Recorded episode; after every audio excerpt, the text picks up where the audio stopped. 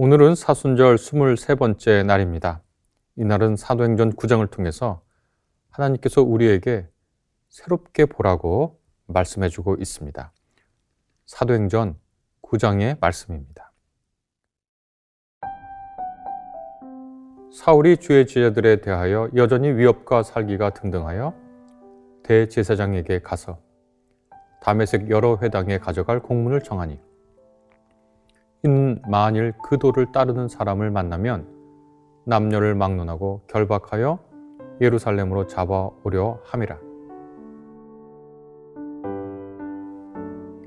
사울의 길을 가다가 다메섹에 가까이 이르더니 호련히 하늘로부터 빛이 그를 둘러 비추는지라 땅에 엎드려져 들음에 소리가 있어 이르시되 사울아 사울아 내가 어찌하여 나를 박해하느냐 하시거늘.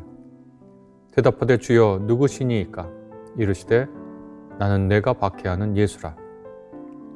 너는 일어나 시내로 들어가라. 내가 행할 것을 내게 이를 자가 있느니라 하시니.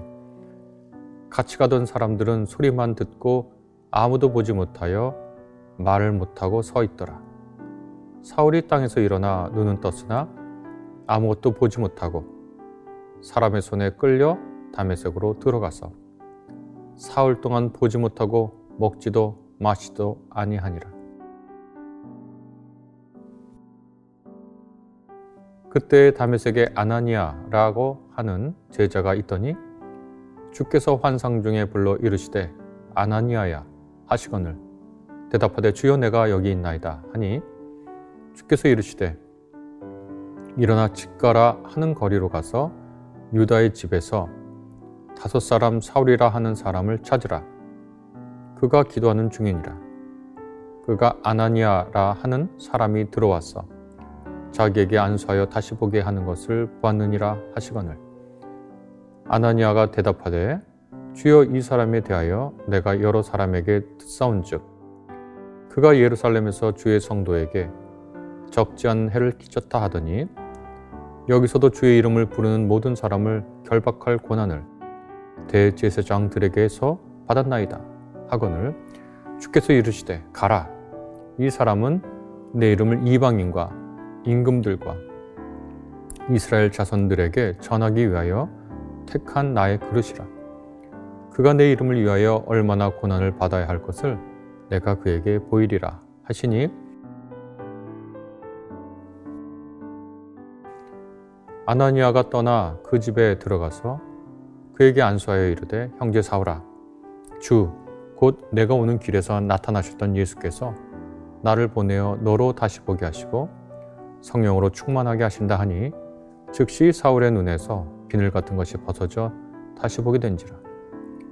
일어나 세례를 받고 음식을 먹음에 강건하여 지니라. 사울이 다메섹에 있는 제자들과 함께 며칠 있을 새 즉시로 각 회당에서 예수가 하나님의 아들이심을 전파하니 누군가는 사도 바울을 그리스도교의 창시자라고 말하죠. 그 말은 일리는 있지만 전적으로 옳은 말은 아닙니다. 사도 바울은 위대한 사도임은 틀림없죠.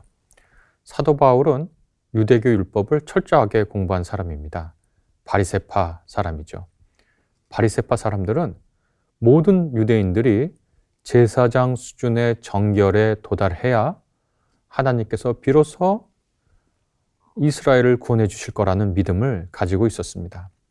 그래서 율법에 어긋나 사는 사람들, 세리나 죄인 같은 사람들을 굉장히 경멸했고 그들을 탄압했죠. 예수 그리스도도 바리세파 사람 사울의 눈에 볼 때는 유대인들의 전통과 법을 정면으로 거스르는 존재였죠. 특별히 성전에서 행한 여러 일들, 십자가, 곧 나무에서 달려 죽은 예수를 그리스도라고 하는 것을 바울은 도저히 받아들일 수 없었습니다. 그래서 바울은 아, 이들을 없애야 한다고 생각했고, 단지 마음만 먹고 그렇게 생각만 한 것이 아니라 대제사장에게 가서 공문을 받고자 했습니다. 교회를 이루는 사람들, 특별히 다마스쿠스, 다메섹에서 주의 이름을 부르는 교회가 든든히 서고 있었는데 이 사람들을 결박해서 끌고 올 공문을 청한 것이지요.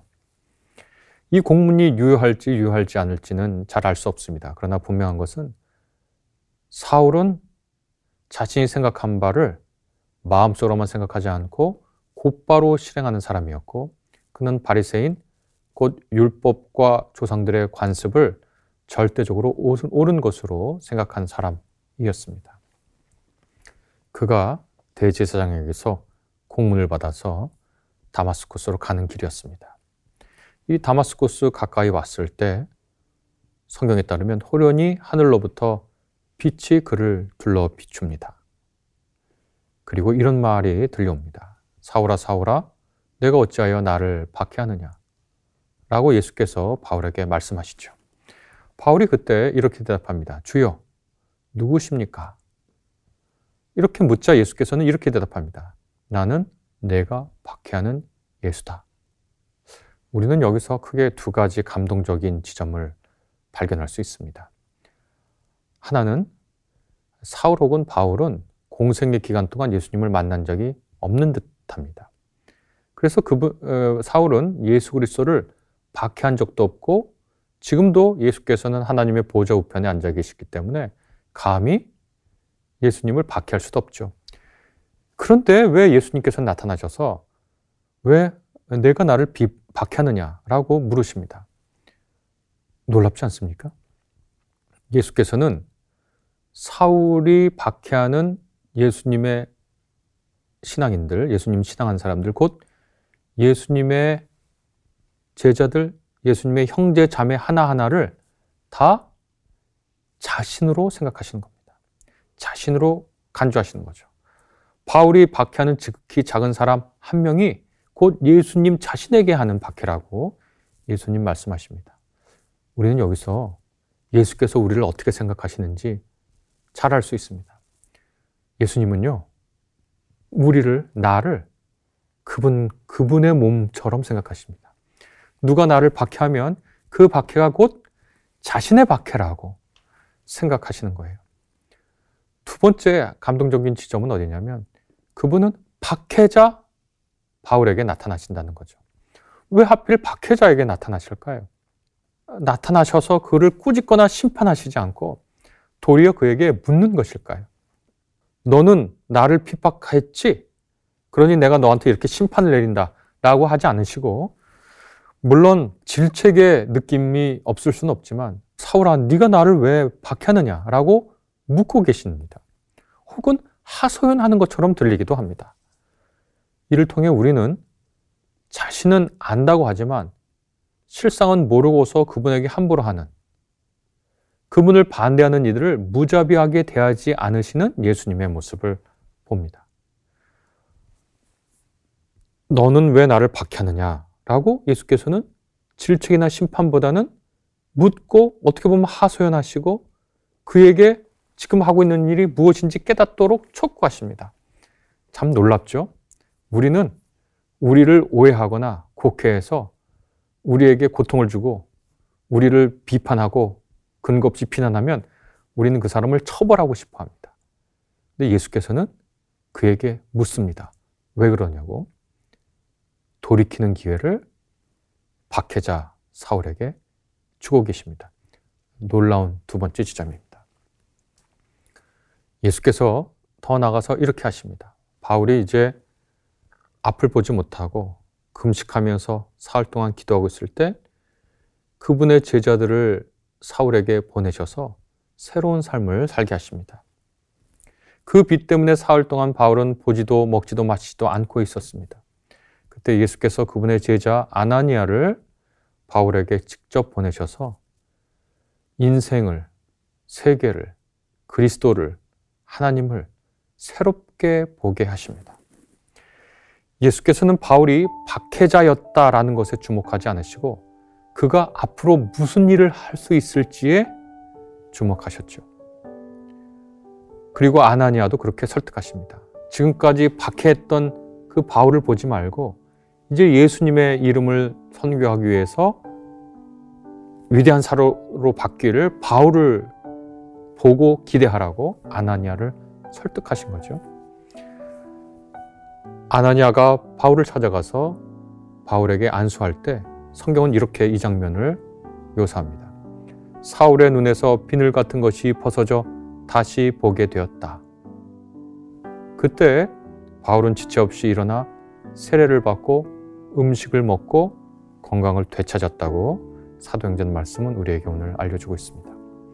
그리고 놀라운 것은 바울이 즉시 각 회당에서 예수가 하나님의 아들이심을 전파했다고 사도행전은 오늘 우리에게 알려주고 있습니다. 사순절입니다. 하나님께서 예수 그리스도를 통해서 우리를 오늘 우리에게 주시는 말씀은 무엇일까요? 한 사람이 자신의 눈에서 비늘 같은 것이 벗겨져서 자신과 세계와 이웃, 그리스도와 하나님을 다시 보게 되면 그것은 놀라운 역사로 이어진다는 하나의 극적인 사건을 우리가 보고 있습니다. 우리가 예수 그리스도를 믿는다고 고백하지만 아직도 우리의 눈에는 무엇인가 비늘 같은 것이 씌워져 있지는 않은지 돌이켜 생각하게 보게 됩니다. 우리의 비늘 같은 비늘 같은 것 씌워진 눈에는 박해자 사울만 보이지만 예수 그리스도의 눈에는 박해자 사울이 아니라 위대한 사도 바울이 보였듯이 우리 눈에도 비늘이 벗겨지면 이 세상을 달리 보게 되고 달리 본 이 세상 속에서 믿음과 소망과 사랑을 발견하게 될 것도 같습니다. 그래서 오늘 우리는 다 같이 주님 앞에 기도하고 싶습니다. 주님, 우리 눈에 있는 비, 비늘을 벗겨 주십시오. 같이 기도하겠습니다.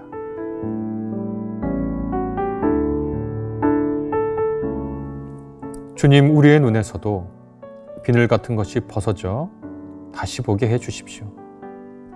성령님, 우리를 변화시켜 주셔서 하나님의 일에 눈뜨게 해 주십시오. 세상의 부정적인 것들, 우리를 미혹하게 하는 것들, 우리가 옳다고 믿었던 것들, 우리가 간절히 욕망했던 것들, 그런 것들의 실상을 보게 하시고 영광스러운 주님의 모습을 감격 속에서 새롭게 바라보게 주님 도와주십시오. 예수님의 이름으로 기도합니다. 아멘.